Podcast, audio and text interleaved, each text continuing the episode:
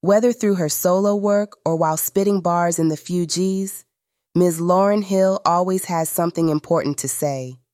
Her one and only solo album, The Miseducation of Lauryn Hill, is something of a foundational guideline for Black womanhood. It covers everything love, fame, faith, childbirth, and even the ways in which money changes people. Even though Hill seemed to drop out of the public eye after releasing the project, one record was all she needed to prove just how prolific of a hip hop artist she is.